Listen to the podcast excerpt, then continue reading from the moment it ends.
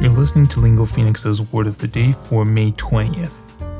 امروز پیک از strawberry day هست و هم میخوایم در مورد کلمه دسکی صحبت کنیم که اسپلینگش میشه D-U-S-K-Y دسکی یک adjective هست و معنیش میشه dark in color و مثالش میتونه اینجوری باشه In autumn the leaves turn a dusky red یعنی که The room was filled with dusky shadows و میتونیم مثلا اینجوری بیایم بگیم که دسکی پینک یعنی که دسکی اورنج یا اینکه بگیم دسکی بلو یا دسکی هر رنگ دیگه که دوست داریم و بیایم بگیم a dusky pink room و she looked so beautiful in a dusky pink outfit یه مثال میخوایم ببینیم از San Francisco Chronicle The final wine certainly looks like a white wine, but there's a subtly rosy, dusky tint to it.